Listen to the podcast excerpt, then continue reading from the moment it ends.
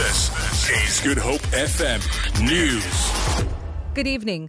President Jacob Zuma has finally authorized the Special Investigating Unit to investigate issues at the SABC. The presidency says in a statement that the SIU will probe issues including serious maladministration, unlawful conduct, procurement practices, and undisclosed interests by SABC personnel.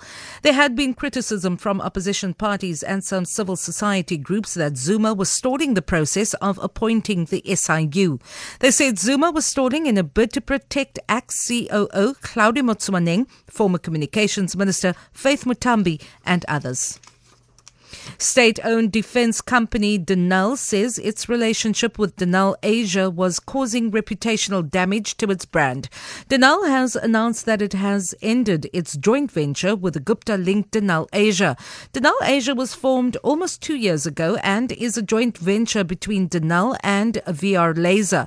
Denel says since its establishment, Denel Asia has not traded due to differences of opinion with National Treasury. Denel acting CEO CEO rather, Zwelakhe Ntshepe. The Asia Pacific market is a growing market.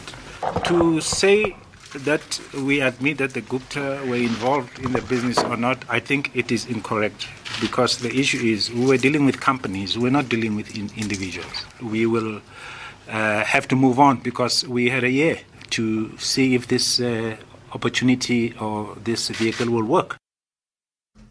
One person has died when a taxi overturned on the N1 between Leeugamka and Beaufort West. Twelve passengers were injured. Western Cape Traffic Chief Kenny Africa says the driver lost control over his vehicle when two of the tires burst. Uh, in the accident, one passenger, male passenger, lost his life, and uh, several others was injured and taken to the nearby hospital. Luckily, the road has been reopened.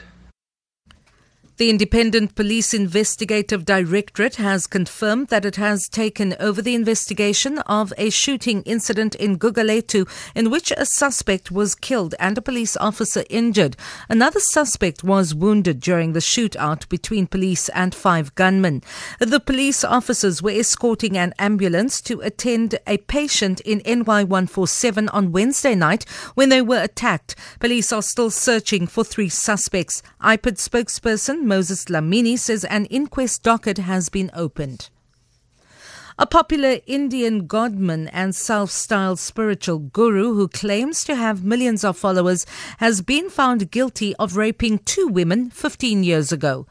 Gurmeet Ram Rahim Singh will be sentenced on Monday. A massive security blanket was in place in the state of Haryana where the court delivered its verdict. Troops lined the streets as the authorities feared an adverse reaction from the Guru's followers.